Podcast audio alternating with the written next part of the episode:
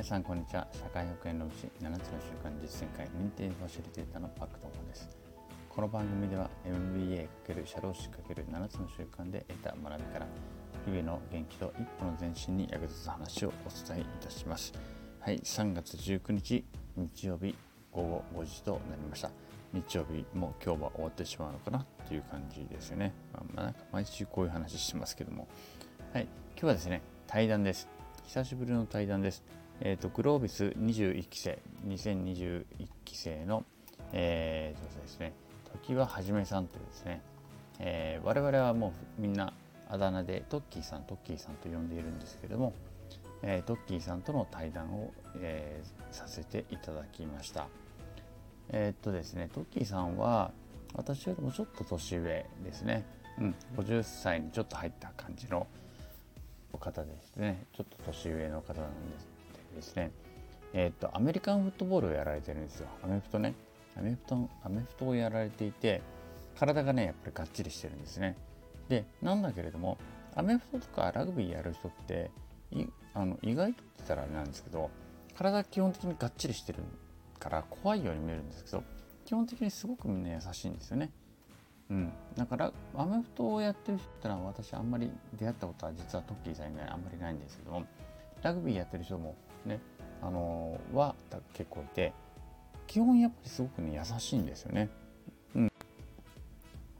やっぱりそういう、なんでしょうね、スポーツを通じていろんなことを学ばれているのなのかなっていうのを、こういうスポーツね、特に肉体系のスポーツをやってる方っていうところにはね、すごくそういうのを感じる方であります。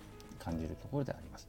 で、トッキーさんも体はすごくがっちりしてるんだけれども、とても優しさをねあの感じるなんかそういう雰囲気っていうかなオーラを感じる方であるということをね、えー、いつも感じていたわけであります。まあ、そんなトッキーさんとの2年間の思い出について結構ね長く喋りました。45分喋っちゃったのであの皆さん倍速で聞いていただいて全然 OK と思いますのででもぜひ聞いていただいて最後ねあの同じ同期の21期生の方々へに対するメッセージもありますので最後までぜひ聞いていただければと思います。では本編スタートです。はい、お願いします。これでいったかな ?OK ですね。大丈夫ですか？はい。では、はい、改めてよろしくお願いします。トッキーさんです。お願いします。えっ、ー、とですね、トッキーさんは私ずっとトッキーさん、トッキーさんと呼んできたので、本名を改めて調べると、時ははじめさんというんですよね。本当はね。はい、そうです。そそうですねニックネームで呼ばれ続けると、フルネームでね、ね呼ばれることがあんまりないので。あるではありますけれども、本名は時矢はじめさんと言いまして、あの改めてお時間いただきありがとうございます。いえ、こちらこそ、お声掛けありがとうございます。えー、っと、グロービスの方と、まあ、2年間一緒にいろいろ勉強してきて、いろいろ活動もしてきたということで、いろんな方とお話をしていきたいなと思ってるんですけども、えっと、まずはじゃあ、その、まあ、時ははじめさんですけども、我々はまずみ、みんなもうほとんどの方がトッキーさんと呼んでいるので、ここでもトッキーさんと呼ばせていただきますけども、まず簡単にそのトッキーさんの自己紹介をいただければなと思います。差し支えない程度でお願いいたします。はい、あ、わかりました。ありがとうございます。えっと、時ははじめと申します。まあ、今、パクさんからあったようにトッキー、トッキーって呼ばれてることがもうほとんどですんで、フルネームで呼ばれるとちょっと恥ずかしい感じがするんですけれども、そんな、えー、時はと言いますのでよろしくお願いします。えっと、住まいは大阪市在住で、えー、っと、仕事はあの SIR、まあ、システム会社ですね。えー、B2B の仕事をしております。まあ、営業職で、えー、携わっております。年齢は50歳になりました。なりました。最近ですか？えっ、ー、と、昨年ですね。あ、はい、昨年。今年は今年はもう、もう一つ年取ります。なるほど。人生100年時代の折り返しの 1年目になります。あれ、前回出ていただいた岩立さんとは同い年になりますか、そじゃあ。え、あの、本当同級生です。なるほど、なるほど。完全に学年も同じなんですね。はい、そのようですね。はい。なるほど、いいですね。そういいですね、同い年がいるっていうのはね、すごい。そうですね。あのー、世代的には、うんうん、あのまあ、この後お話出るのかなと思うんですけどグロービスの同期の中では、うん、なんだろ上位5%に入るあの年代で言うとですね。上から上の世代っていうのがなかなかたくさんはいないので、まあ、そういう属性にうん属しております。うんなるほど。そうですね。私もそうなんですよ。あのそうそう思い出した。グロービスの最初の頃にのアンケートで年齢を年代を書くときに45歳以上っていうのが一括りにされていて。そうでしたね。そう。45歳以上ってあまりにも乱暴だろうっていうのを当時思った記憶幅が。幅が広いですね。そうそう。それ以下は確か5歳刻みぐらいでしたよね。そうそうそうでうん。クリティカルシンキングの授業を受けるとなんかいろはい。いろ分解しろって言われるんですよ、細かく分解しろって言われたのに。いやはい。ちょっと待てと、お前たちのアンケートすげえざっくりしてたぞ。っていうのをすごく当時ね。思った。分解されてないぞと。そうそうそう。45以上と60とか70とかいろいろあるんですけどみたいなのを思った記憶を今思い出しました。懐かしいですね。クリティカルシンキングって、もう、はるか昔のような気がします。ね。そう。でじゃあまあちょっとグロービスの話をしたいと思うんですけれども。まあ、はい。えっとトッキーさんとは多分あれですよね。ジョグファンクラブで最初に Facebook でお知り合いになったのが一番最初かな？ネット上そうですね。おそらくまあ、同期っていうつながりと、そのコミュニティを立ち上げていただいたので、えー参画させていただいたっていうのが、ですよね。多分最初の取っかかりだったなと思いますね。そうですね。で、まあ、その後、まあ、いろいろあったんですけど、まあ、そのいろいろというのは話はちょっと後にしたとして、まず、どうでしょう？例えば、だから、グロービス入られたのが48うん歳とか9歳？8になる年ですね。うんうんうんうんはい。ということは、今の私の年と多分同じ年の頃なんですけれども、はい。はいはい。そのグロービスになんかは、で、勉強しようと思ったきっかけって、うん。どんなところだったんでしょうか？そうですね。あのまあ、ちょうど今も卒業を前にしてるので、ちょっとこう振り返る機会を持とうと思って、当時のノートっていうか、まあ、メモとか見返す機会があるんですけれども、よくよく考えると、一言で言うともう好奇心っていうくくりですね。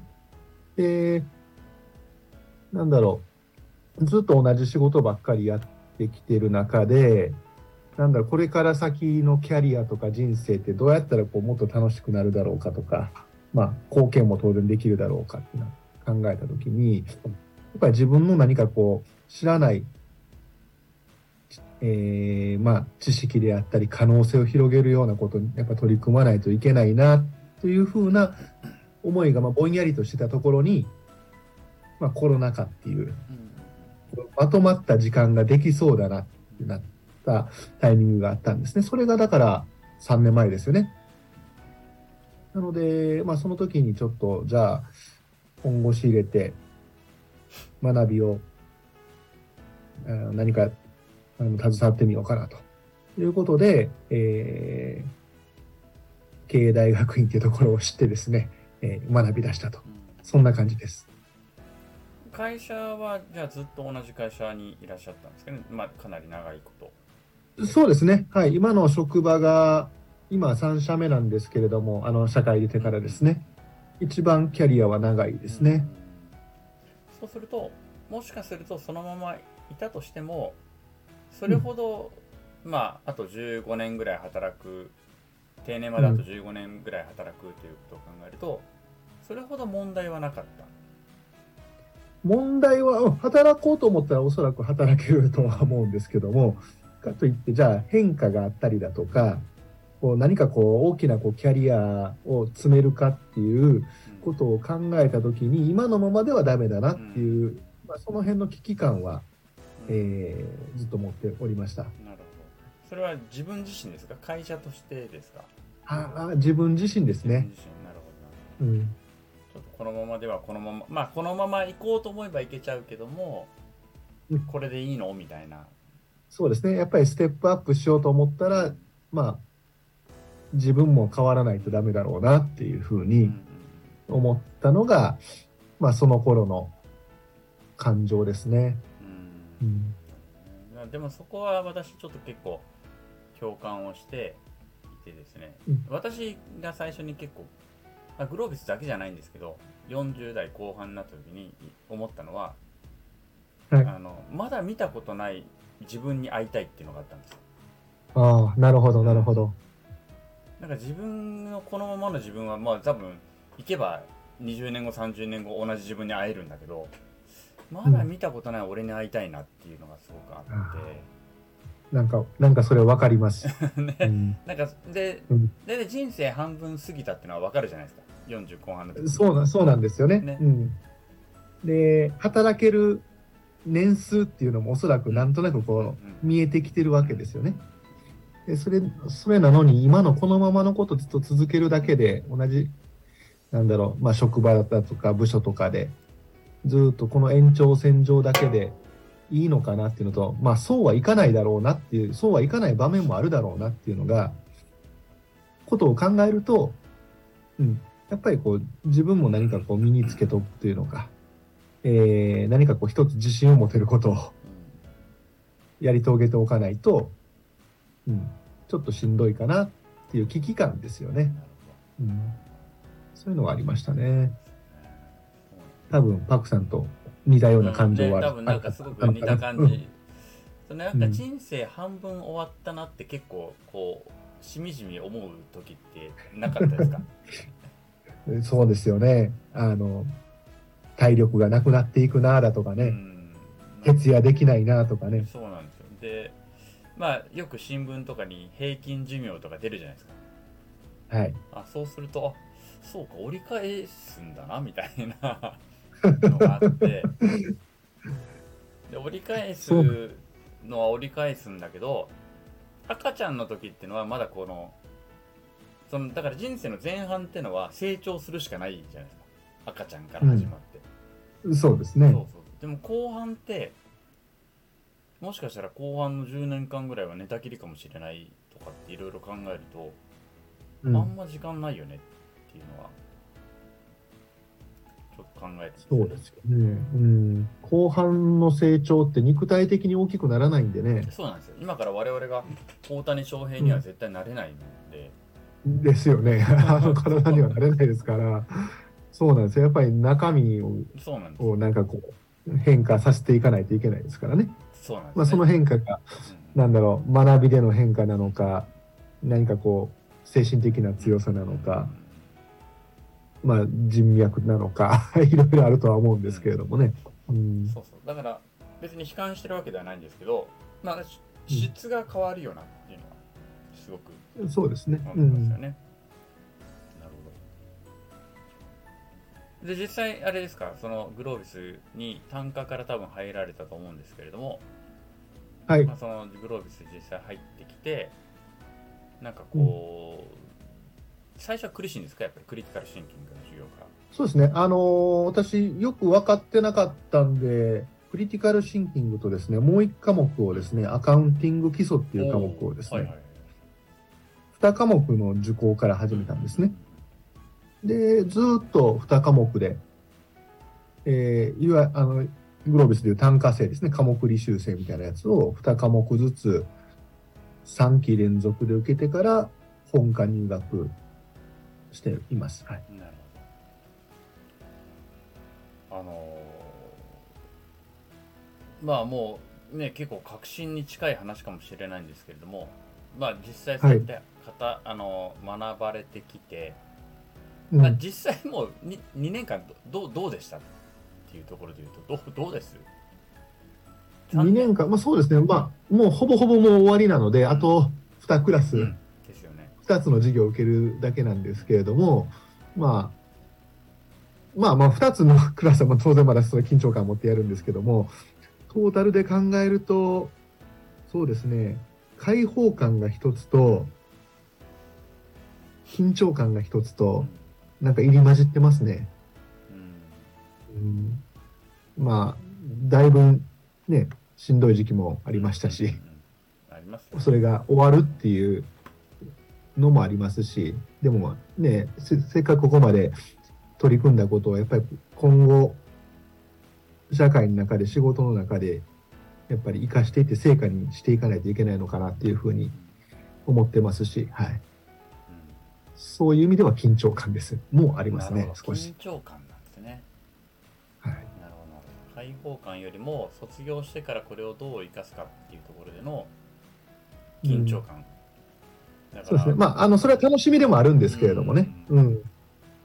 結局まああれですね私もそう思いますけどお前何 MBA とか取っててそれその程度なのって思われてしまうことももしかするとあるかもしれないっていうそうですね。まああ、あるかもしれないですけども、僕の場合は、どうだろう、あの今まで会社生活の中では、もしくは会社の取引先とか、自分のその仕事の範囲の中では、見えなかった部分をいろいろ知れたので、ここで学んできたことっていうのは、おそらく、まあその人との出会いもそうですし、学びの部分もそうですけれども、本当にベースになるのかな。だ何かこう特別な人より秀でたものというよりか、これがもう当たり前のものなんだなっていう部分では、知らない世界を知れたので、うん、まだまだ遅れてるなというか、いけてないなっていう部分の方が、そういう感情もありますね。うん、学んできや、やり遂げたっていう自信も当然、あのーなくはないんですけれども、まだまだスタートラインなのかな、これでスタートラインなのかなっていうような感情もありますね。まあ、だから、さっき僕緊張感って言ったんですけど、そういった部分があるのかなとは思うんですけど。ね緊張感そうね。今から緊張感も卒業と同時に緊張感を持てるっていうのはでもいいですね。そのなんか学びを生かそうっていうところでの思いが多分あるんだろうなっていうところでなんか開放感だけじゃないんですよね、だからねそのそうですね。うん。それだけではないのは確かですね。そうですねうん。なるほどちなみにどのどの辺の時期が一番しんどかったですか？あ、時期ですか？時期というか、この時期はねまあじなんかあるじゃないですか、こう結構波あるじゃないですか。そうですね。僕はやっぱ入学から半年、1年弱ぐらいはしんどかったですあね。入学と直後からがしんどかったんですね。うん。単まあ、単価の時はね、当然あのペースを使うもの、うん部分でのしんどさはありましたけど、それ以上に本科に入ってからの方が、本科に入って1年目ですね。うんうん、が一番ハードワークだったなって感じですね。ああのがが学校のそのクラスっていうか授業もそうですし、まあ、仕事もそうですし、えーまあ、フットボールもそうですし結構いろいろとこう多忙というのかうん。あのあれもこれもいっぱいやってた感じだったんで学事なんかもねちょこちょことこう、携わらせていただいたこともあったもんですから、はい。まあちょっとこれを聞いてる方でわからない方もいらっしゃると思うので、あの一応説明すると、そのグロービスの授業っていうのが、本格的にその本科生としてね、入学する前に、科目履修ができるっていうことですね。単科生として科目履修ができて、それを、えっ、と、まあそのまま本科に、正式に入学した時に持ち込めるっていう制度があるということで、その単価でどのくらい、まあ、ある程度取ってから本科に行かれるっていうことがあるっていうのがまず前提として、えーだからトッキーさんの場合は単価で結構取られたんですよね。そうですね6科目持ち込みですね。そうですね。6、うん、6科目ですね。はい。本格入学の、正式入学の前に6科目を持ち込んで行っている、はい入学しているので、結構入学した時点で、ある程度、この高度な授業を受ける状態になってたって思うんですよそうですね。基礎科目、ひいわゆる必須の基礎科目と言われるような、あの、まあ、大学生のあの教養課程的なやつですね。ああいったものはもう8割方終わってた感じですね。ですよね。ですよね。はい。そこからなので、あの、いわゆるその応用だとか展開って言われるようなカテゴリーの科目に入っていったと同時に必須科目も残ってたので、えー結構そのタイトなえー履修が続いた時期があったっていうのが、えーその1年生の頃ですね。なるほどなるほど私はだからそうね私は短歌の時の持ち込みが3科目しかなかったのでそのしんどい時期が結構後なんです、もうちょっとかなり後なんですよああ、なるほど。あそうなんですね。そうそう入学ちょ入学直後はまだ結構楽でその後の去年の1月期ぐらいがすごくしんどくてそうそうそう。んだいぶだからやっぱその辺がずれ,、ま、ずれるんですね。なるほど、なるほど。うん。しんどい時期ありますよね。そうですね。どうしてもその、まあ、履修の関係で、う受け、受けなければいけない科目と受けたい科目が重なるんですよね。うんうんうんうんその時にどっと、こう、一つの科目は2週間に1回なんですけれども、それが3つとか重なってくると、うん結構その予習復習と、あと間のレポートとっていうのがね、ね、あの、うまくスケジューリングしないと大変なことになるんで、しんどい。本当飲まなきゃやってらんないっていう時期が本当ありました。飲みながらやってたんですか？飲みながらやってました。本当飲みながらやってました。すごい、すごいですね。私基本レポートは飲みながらやってます。飲みながらマジっすか？僕飲んだら、あの、もう眠気にやられてしまうんでダメなやつなんですよ。基本あのホルモン食いながらホッピー飲みながらケース読んでブワーっと書き込んでで 次の日なんかまとめるみたいな感じでやってましたね。なるほど。うんパンプさん、ホルモン好きですよね？よく、あの、行かれてる感じですけど。まあそれかなりイイメージあの結構イメージ戦略戦略ではないけどそれしか出してないからっていうのはありますけど、なるほど。外食といえば意、外とでもホルモンとお刺身も好きなんですけどね。えー、そうなんですね。そうか、そうか。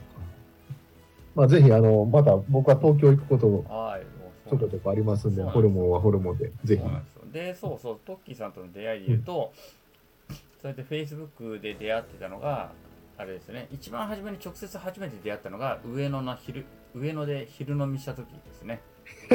ありましたね、そういうのもね。あの昼飲みであれ本当は昼飲みの会じゃなかったんですかね。そうなんですよ。モーニング、おしゃれなモーニング食べに行くっていう、なんか集いがあったんですよね。僕ちょっとそれにはエントリーしてなかったんですけど、モーニングの会だったのにうん、あのモーニングの会に4人エントリーしてはい、あの1人あの有名な方が、はい、はい、あのはい。寝坊して来れなくなってあ3人でモーニングしてで昼からなんか10人あ、あの方ですね。そうそうそう あの方ですね。あの方があの方があの朝連絡来て「すいません寝坊しました」って連絡来て来れなくてででも昼からなんか10人ぐらい引き連れてやってきたみたいな。むしむしろそっちに照準を合わせてたんじゃないかっていう感じですよね。でもあれは僕ねが遅れて行った時にはもう出来上がってましたからね。そうそうそう。でもあの回は私の中のあのグローブスの2年間でもかなり印象に残る楽しいイベントでしたね。楽しかったですね。ああ、それは良かったです。うん。あの強烈な多分思い出になったんじゃないでしょうかね。強烈でし。たね。うあのフんッカルブフットフッカルブです。はい。はい。いやー楽しかったですねめちゃくちゃのうん楽しかったあれはもう一回本当やりたいですねそうですね。あのーちょこちょこ、あのーこじんまりと開催はされてる感じなんで、情報をキャッチアップしていただけると。なるほどっていうか、フッカルブ入ってくださいよ。私 そんなに私そんなにね軽くないんでねあのそのフットワークがそうですか、うん意外とあのみんな自由にやってるんで、集まれるときに、ふらっと、あじゃあそっちの方面で何かあるなら行こうかなぐらいの感じで。ただ、あのエリアはけ結構全国津々浦々、皆さんいねろんなとこ行って北海道行ったり、沖縄行ったり九州行ったり。けねえと。思ってますけど。でもあの時は本当やっぱコロナっていうのもあったしああやってね、みんなで飲んでカラオケ行ってっていうのがね結構久しぶりの感覚があったんでそうですね、うん、ちょっとこうオープンになった時でしたもんね。ね。ちょうどその結構スポットでしたね、あの時期っていうのがねちょうどね。そうですね。オープンの時あの時もホルモン行きましたよね。行きました？あの時何軒行ったのかな？よくわかんなないんか上上野でしばらく歩いて、そうそうそうそう。ホルモン、うん、行きましたね。あの観光料理行きましたね。観そうですね。光料理行って、結局韓国料理食べたいって言うからつ、連れてったのにみんな結局、あの飲んで終わったっていう。そうですね、なんかビールとマッコリしか飲んでなかったような気がするんですけどもね。でその後カラオケ行こうみたいな話になったっていう。ああ、そうでしたね。はしゃぎましたね、久々に。学生のよう、まあ学生、学生なんですけどね。学生なんですけど、あの、だいぶはしゃぎましたね。あの後まだもう一回同じコースをたどってる人たちがいるっていうのはびっくりですけどねああの、解散したそれは、そこに私いました。そうね。解散した後にまたもう一回飲みに行ってまたカラオケ行ったっていうのはびっくりですけど。いやあの時はすごくエネルギーがあった時ですね。ここぞとばかりに。た ちなみにトッキーさんずこの 2, 2年間ではい、一一番思い出に残ってることとかはい。いやんって何かあります？えそれは、え学校のことですか？学校のこと。まあとりあえず学校のことで一回は。そうですね。学校のことで言うと、あのクラクラスとか、その科目のこととか、行事的なこととかっていうと、何でもいいですよ。じゃあ一番印象に残ったうん科目はから聞きましょうか。科目はですね、あのーえーっと、名前がとソーシャルベンチャーマネージメントはい、ってクラス。ね。ソーシャルベンチャーマネージメントよかったですね。はい。あのーまあちょっとその、なんだろうな、よくある経営学っていうかマネージメントの学びとはちょっと毛色が違うじゃないですか。まあ、社会課題解決、インパクト投資っていうようなキーワードが出てきたりだとか、えー結構世界観がグローバルになったりだとか、っていうのはやっぱり知らない世界を知れたっていうのと、まあ、こういうビジネスの作り方とか社会課題の解決の仕方ってあるんだなっていう部分が自分の中では非常にこう印象に残ってるクラスで、あのー難しい内容学びとして難しい内容も多かったんですけれどもあの楽しみながら過ごせた科目ですねわかります。すごい毎回のクラスが楽しかったですね。はいソーシャルベンチャーマネジメントはかなりトップにすごい良かったですね。これが一番面白かったですね。うん、印象に残ってるのは、あとはカスタマージャーニーとか、まあ、デザイン思考のクラスも楽しかったですうん。受けね。たんですね。デザイン思考も受けたんですね。うん。まあ、あの、ほ他のね、なんだろう、あの、基本的な科目でアカウンティングだとか、マーケティング、ファイナンスっていう、まあ、経営戦略もしっかりですけれども、うん、それぞれの良さとか、えー学べた部分っていうのはたくさんあるんですけども、印象に残ってるっていうと、まあ、その3つは特に挙げられるかなって感じですね。わかります。そう授業以外で言うと何でしょ授業以外で言うと、そうですね、まあ、あの、ちょっと聞いてる方が分かるかどうか分かんないんですけど、あの、セクションリーダーっていうう。のね、はいはいはい。入学期の最初の半年間、携わらせていただいて、まあ、クラス、授業はもう皆さん、あのメンバーバラバラなんですけども、一応、あのクラスみたいなのがあるんですね。で、そこの、あのまあ、代表というのか、学級委員みたいなのをですね、えーさせていただいてです。まあ、初めて集うメンバー、まあ、40人弱、35、6人のメンバーと、一緒にその、学校の中で、えーまあ、授業になれることと同時にネットワークも作っていこうと。というような取り組みを、え半年間、最初の、え入学期にさせていただいたっていう部分は、やっぱり、あの、大きな経験でしたね。うん、何かこう、一つの組織を作っていく、チームを作っていくっていう過程も味わえましたし、まあその難しさだとか、うん、社会人ならではっていう部分もあるとは思うんですけれども、まあ、そのような経験っていうのをたくさんさせていただいて、うん、あのまあその頃が一番しんどかった時期なんですけれども、あの授業もあり、えーそういったことも携わらせていただいたんですけど、まあ、ただ周りの方がこうやっぱり、あの助けてくれるというのか、フォローをしてくれるので、うん、非常にあの楽しみながら、しんどかったですけど、楽しみながら過ごせた半年間でしたね、最初の頃はですね。初代だったんですね。初代です。そうあのいわゆる初代ですね。はい、入学期なんで。初代、まあね、あの聞いてる方に説明すると、セクション、セクション、ね、グロービスでセクションっていうんですね。あのハーバーあの結局ハーバードがセクションって言うからうちもセクションって言ってるのかなみたいな感じではありますクラスのことを要するにセクションと呼んでいてそこのリーダー学級委員長ですよね要するにねそれを、まあ、毎回毎回半年に1回決めるっていうところでまあ立候補制なので初代は特にあれですよねあのじゃあ誰が手を挙げるみたいなところでこうこうみんなこう、そうですね。ね。もうほとんどあの 顔と名前もそうそう。あまり半分以上わからない中で、そうそうあのあの当時もコロナ禍だったんでね、ね。そうですね、ズームでいきなり集まったメンバーでどうするってところから始まったんで、あの間がね、なんかなかなかこう難しい間ではありましたけど、うん。そうですよね。それはお疲れ様です。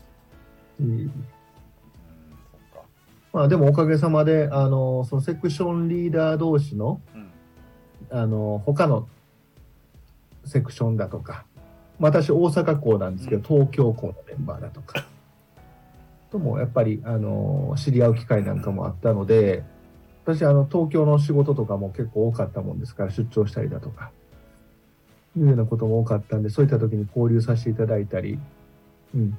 あのまあ、そういう部分も、良かったなと思って、影響があったなと思って、いい経験させていただきましたね。じゃあ、あれですね、まああのまあ、時間もだいぶあれなんですけども、その、はい、東慶さんが2年間、まあ、タンカーの時代まで入れると、はい、多分3年ぐらいになると思うんですけども、はい。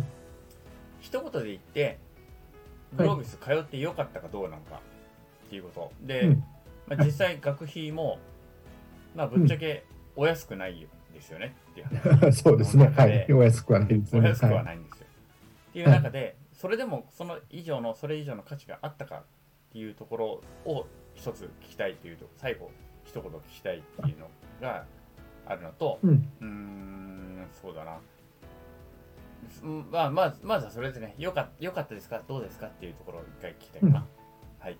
そうですね。あの、そこに関しては、もう非常に良かったですね。うん、あのー、多分学びたいと思って、もしくはそういった何かこう得たいと思って、えー、踏み切れることができて、で、踏み切ってよかったなと思ってます。まあ、それは、まあ、知らない世界を知れたっていうのと、こう、いろんなこうナレッジ、知識を、えー、吸収できたっていうことと、まあ、少なからず仕事にもこう、影響を与えている部分はあると感じてますんで、そういった部分で良かったなと。で、ネットワークもやっぱり広がりましたし、えー、他業界、異業種の方たちともいろんな交流が出て、えー、いろんな世界を知れてるっていう部分は多分今後の仕事でも役立つ部分かなと思ってるので。でも役立てないといけないなとも思ってますし、はい。まあ確かにあの、お金のことを言うと、まあ安くはない金額なので、うんその総額で見るとそうなんですけども、まあ、先ほど 前半で年の話ありましたけれども今後社会で活動活動していく時間に割り戻せば2年間での金額と考えるのかこれからの社会での活動の年数で割るのかっていうと僕は後者だと思ってるんですね。そういうふうに感じてるんでそれを年割月割にするとそれぐらいの自己投資をしないといけないだろうなっていうふうに思ってるのでまあ、そこに関してはそのようにあの納得させてます、自分は。なるほど。はい、なるほど。昔よくあった商材のあの、1日コーヒー1杯分ですよみたいな話になるかもしれないけど。まあそんな感じですよね。まとめ買いするとみたいなやつですよね。まあ、あの先行投資だと思って。まあそういう意味では、あの、さっきのあの緊張感っていうのも、まあそういったのもあるかもしれないですね。うん。素晴らしい。これから成果出していきたいなっていうのと、うん、思いますね。うん。あそうだ。まあ、あと続けたこととして、続けてることっていうことが、あの、一個あって、あの、まあ、このお話いただいたときに、ちょっと一個だけ、これは、ちょっとお話として、ネタとしてお話ししようかなと思ったことがあって、あの、毎回クラスって2週間に1回あるじゃないですか。で、えっ、ー、とね、そのクラスが、まあ大体夜だったり土日だったり昼間だったりあるんですけども、翌朝に必ずみんな集めて、みんな集めてというか声かけて、復習会をやってたんですね。ずっと主催してたんですね。あの、僕は勝手にもう朝練と呼んでるんですけれども、へうん、これをそその初めて入学して入った時のクリティカルシンキング、単価の時から、えー単価の時にね、合わせて受けてたアカウンティングの基礎っていう科目があるんですけれども、と、まあ、一部の科目、2科目除いて、えー二十数科目、140回ぐらいなんですけども、一応全部欠かさずずっと続けてきてて、翌朝に必ず振り返りの勉強会しようぜって言って、クラスのメンバーに声かけて、で、まあ、何が言いたいかっていうと、あの、結構その勉強とか続けることってこれまでの人生でしてきてなかったんですけど、ね、頓挫してることが多かったんですけども、まあ、どうせ学ぶんなら何か一つだけでも続けることを、何か継続できることを自分に課してやってみようと思ったことをずっとできたことは良かったなっていうふうに思いますね。うん。まあ、あの、自信ができるというのか、まあ、やればできるんだなっていう部分と、やっぱりその自分に対して、まあ、自己肯定感っていうんですかね。そういったものも、なんか、あの、成果がある中で、あの、そういうことを持てるっていう部分は、まあ、続けてよかったなっていう部分があるので、もし聞いておられる方で、そのようなこと、継続することが大変だなと思う方がいましたら、まあ、仕組みさえ作れば、もう必ずもうこの予定をあの先に入れてしまうんだ、ブロックしてしまうんだということさえすれば、意外とできるもんだなっていうのがあったりするんで、あの僕でもできたんで、皆さんできるんじゃないのかなというふうに思いますんで、まあ、そんなことは、ちょっと2年間の成果としてお話ししたいなと思ってました。いや、むちゃくちゃすごいですね。ありがとうございます。素晴らしい話はありがとうございます。あ、そうなんだ。授業の次の日絶対朝やってたんですね。そうですねす、ごい。10時 ,10 時に終わるじゃないですか、うん。授業がはい。定時だと。はいはい。で、リアルクラスっていうか、その、フィジカルのクラスだと教室で終わって、みんなで、まあ、ご飯食べに行ったりして、うん。帰ると日日付変わったりするんですけども、必ず朝のね、平日だったら6時半、休日だったら7時半から1時間だけね、あの、もう時間、だらだらとすると、もう仕事もあったりするんで、1時間だけ必ずやりましょうってことで、なんとか、なんとか続きました。いや、すごいすごい。素晴らしいですね。あーなんかすごい。それは私はやってる人を聞いたことがないです。その授業のあ、そうですか？絶対次の日って。あーまあまあ、その次の日っていうのに、まあ、こだわりはあったんですけどもうんでね。すよね。だからそれがうん、すごいと。あの、復習会はいっぱいやりましたけど、次の日の朝っていうのは結構お酒も飲んじゃうししんどいよねっていうのもあったりするじゃないですか。まあ、そうですよね。朝起きるのがですね。うん。いや、すごいすごい。そうなんだ。素晴らしい。まあ、でも、あの本当、どのクラスでも、皆さん、あの集まってくれる人が、うんやっぱり何人かいましたので、はいはいはいはい。で、最初の、デデイ1からデイ6まである中で、デイ1で集まってくれる人が、一人でも二人でもいたら、その後も続く可能性があるので、うん逆に自分がもうサボれないですからね。いや期待してきてくれますし、はい。素晴らしいリーダーシップと思います。ありがとうございます。まあ、ぜひ、あの、これから学びが続く方はぜひチャレンジしてみてくださいそうで。すね、いいですね、いいですね。ぜひ伝えたいですね。あのなんかね、あの後輩の方とかに伝えたいですね、それはね、素晴らしいと思います。そうですね。まあ、あの、別にうん勉強会だけじゃなくてもいいと思うんですけどもね、何か一つ、まあ、読書会でもいいでしょうしね。うん。学びの共有でも何かいいです。仕事の共有でもいいと思うんで、継続してやると何かこう発見があったりするかなと思うんで、はい。すいません。自分からネタ出いえいえして。とんでもないです、とんでもないです。すいませんもうありがとうもうむちゃくちゃいい話をありがとうございます。なんかね、本当は今日はね、アメフトの話もしたかったんですけど、アメフトの話あそうですそう、アメフトの話も本当はしたくて、ありがとうございます。去年は応援にも来ていただきまして、スタンドにも。ありがとうございました私がね、あんまりルールが分からなかったので、っていうのがあるんですけれども、あのほん結構複雑ですよね。まあ、戦略ゲームだなっていうのは分かりました、見てて。そうですね。うんあのー見た目は複雑ですけども、意外と、あのールール全部知らなくても楽しめるしう、んうんあの野球だったら皆さんわかるじゃないですか、うん。なんとなく日うん。本で、あの子供の頃からいてると野球やったりするんで、どちらかというと野球に近いスポーツですね。ね。フィールドはサッカーとかラグビーみたいですけれども、ルールは、えーオフェンスとディフェンス、攻撃と守りがこう完全に分かれてて、ねなんか分かれるんですね。選手交そうですね。選手も交代こう選手交代も自由ですし、はい、今私のこのズームの、あごめんなさい、ズームって言ってよかったのかな、いいいいいい。画面に出てる、ちょっと今日案内しようと思って、これ、フィールドが映ってますけども、ね。そうそうトッキーさんはね、アメフトをずっとやられていて、そうなんですよ、アメフト去年見にも行ったんですけど、私がね、難しい、ルール自体がやっぱりなかなかわからないっていうのはあったんだけど、見ててでも、かなり戦略ゲームだなってのは本当にそその時思って、んそうですね、うん、あの役割分担がもうポジションに応じて、きっちりともう一プレー一プレーは。えー積み分けされてるので、戦略と戦術ですね。あのー僕ら学生の頃に当時のヘッドコーチに教えてもらってたんですけども、まあ社会に出ての仕事と一緒だよということで、なるほど、なるほど、なるほど。はい、ここでしっかり役割分担だとか自分のミッションだとか何を達成絶対ここは達成しなければいけないことと守らなければいけないルールとってことをもう徹底して練習の時から教え込まれてそれをフィールドで表現すると。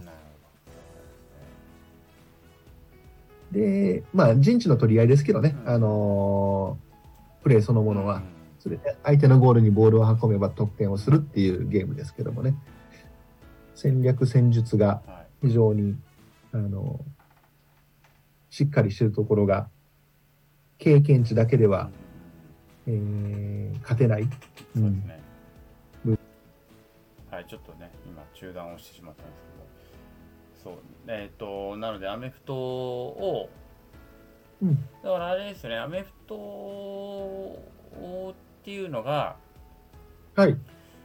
あれ、だから社会人に、ずっと学生時代からやられたんですよ。まあ、この話あんまり長くなると、またこれで30分、1時間多分過ぎていくと思うんですけど。あそうですね、まあ、あの詳しい話はまだももし次の機会があればいいんですけど一応学生の時にやってて大学生の頃から始めてうん社会人に出てからはやってなかったんですね。社会に出てからは。で、えー、11年前、12年ぐらい前に、えーちょっと縁があって、まあ、復帰というのかもう十数年経ってるんで、また一からみたいな感じですけど、やり始めて。で、社会人リーグの方で、えープレーをさせていただいていると。そんな感じです。なんかアメフトとはい人生重ねて語れることってあります、え、アメフトと何ですか？人生。アメフトと、また難しいお題ですね、いきなり。いやもしあればあればはちょっときなんか聞いてなかったですね。うんあればあればですよ。普段考えてることがあれば。あーまあでも、多分人、まあ、影響を受けたスポーツであることは、競技であることは間違いないですね。人生っていうとちょっとあれですけど、まあ、仕事だとか、組織運営とかっていう部分では、まあ、さっき戦略とかっていう話ありましたけれども、はいあの結構やっぱりあのアマチュアスポーツなんですけど組織は緻密なんですね。結構細分化されてますし役割分担もありますし選手だけじゃなしにスタッフまで入れると多分100人状態なんですよ。うーん。でみんなそれぞれいろんな仕事をしながらクラブチームなんで集まってきてでもその傍ら平日にミーティングをしたりだとか。うん。まあ当然チームは勝つことが大きなあの目標になるんですけどもその前に組織運営をどうしようか。じゃあ誰がどんな役割をするのかってことをやっぱりスタッフチームはスタッフチームで話し合ってますし、まあ、そういうことをやってると組織を動かすだとかマネージメントするっていうことはまあ、仕事もそうですしね、今、あの学校で学んでるようなその組織のマネージメントだとかっていうことにも、やっぱり通じる部分はあるなっていう部分は、すごく親和性はあるなっていうふうには思ってます。なるほど、はい、ありがとうそういうことですね。そういうところに、ね、人生重ねられるのかなっていうところですね。た確かに本当ね、私も見てて、まあ、これは戦略ゲームだなと。いうのはちょっと思います、うんうんうんあのまあ、もちろん体力勝負はもちろんありあるんですけれども、かなり戦略勝負なんだろうなっていうのはちょっと思いましたねうんそうですりましたね。見られたら分かると思うんですけど、スタッフ結構多かったですうんそうですね。スタッフの方が多いうんね。ぐらいのね、もう本当そんな感じですね。うんはい。ありがとうございます。じゃあまあ時間も時間ですので、えっとまあ先ほどね、2年間通われてよかったって話を聞きましたし、最後、はい。えっとね、これはもう最後まで聞かなきゃ聞けない、うんこれをこの放送を最後まで聞いていない人しか聞けないトッキーさんから21期生同期に送るメッセージをいただきたいと思います。なのでこれ最後までし聞いてる人しか聞けないので、若干こっぱずかしい話でもいいと思います。またこれも難しい振りが来ましたね。それあれですね、事前にちょっとああの台本が欲しくごめんなさい。いえいえ、いいです。そうですね。いや、でも本当、あの、こっぱずかしいっていうよりかね、いや、本当皆さんに感謝してますね。あの、同期の皆さんとは、本当、なんだろう。うんと、不思議な縁ですけれども、うん、一緒に、この、なんだろう、コロナ禍でもあり、えーまあ、年代は皆さんバラバラですけど、人生の、ね、この大事な2年間を一緒に過ごさせてもらったことは、本当に、あの、なかなか面と向かって言えないですけども、音だけということなので、あの、ありがとうございますと言いたいです。っていうか、これからもよろしくお願いしますですね、どちらかというと。うん。あの、これからやっぱり、いろんな刺激を与え合ったり、えーまあ、助け合ったりする場面もいろいろと、今までまだ知り合ってない方とも出てくるかもしれないんで、まあ、そういう意味では本当、ドキワっていうのがいたなっていうふうに何かこう思い出していただけると嬉しいですし、僕も何か困ったら泣きつくかもしれませんけれども、ぜひ、あの、相手していただけると嬉しいなと思います。ありがとうございます。はい、ありがとうございました。じゃあ、とりあえずはここまでのお話ということで、また、あの、なんかいろいろ機会があれば、まあ、お会いする機会はもちろんあると思いますし、こうやって、なんかはい1対1で話ができる機会があれば、またいろいろいただければなと、私と、私はい嬉しいなと思いますので、ああっという間ですけどはい楽しかったです。あでまたありがとうございました。また、はい、びに来てください。ということで、ありがとうごはい、ざいました。一旦はい収録はここで終わらせたいと思います。ありがとうございました。ありがとうございます。ありがとうございましたはいはい、えー、とでは、えーそんな感じで45分間の、えー対談が終わることになりました結構ねあのーまあ多分ねこのまま話していたら尽きないんですね尽きないぐらいの話がいろいろできてしまうのでうんまあそれでも45分でなんとか収めたって感じかな本当は30分ぐらいにしようと思ったんですけどやっぱりね話が尽きないということで、まあ、それはそれででもこういう機会があっていろいろ話したので楽しかったなと思っております。トッキーさん本当にありがとうございました。またこれからもね、あのトッキーさんもおっしゃっていましたけれども、いろんな場面で、あのいろんなね、ところで、場面で、えー時代もそうだし、なんだろうな、うん、まあごめんなさい、そんなに考えてないんだけども、とにかく一緒にいろんなところで協力し合って、助け合って生きていける仲間になるね、として続けていけたらなというふうに思っております。今日はね、本当にありがとうございました。あの、いい対談ができたなと思っております。これからの活躍も期待しております。はい、ということで今日もお聴きくださりありがとうございました。今日の放送が面白かったりためになった人はいいねを押してくれたりコメントやレターなんかもくれると嬉しいです。また頑張って更新していきますのでよろしければ遊びに来てください。昨日より今日、今日より明日、一日一歩ずつも前進し、みんなでより良い世界を作っていきましょう。それでは今日はこの辺でさようなら。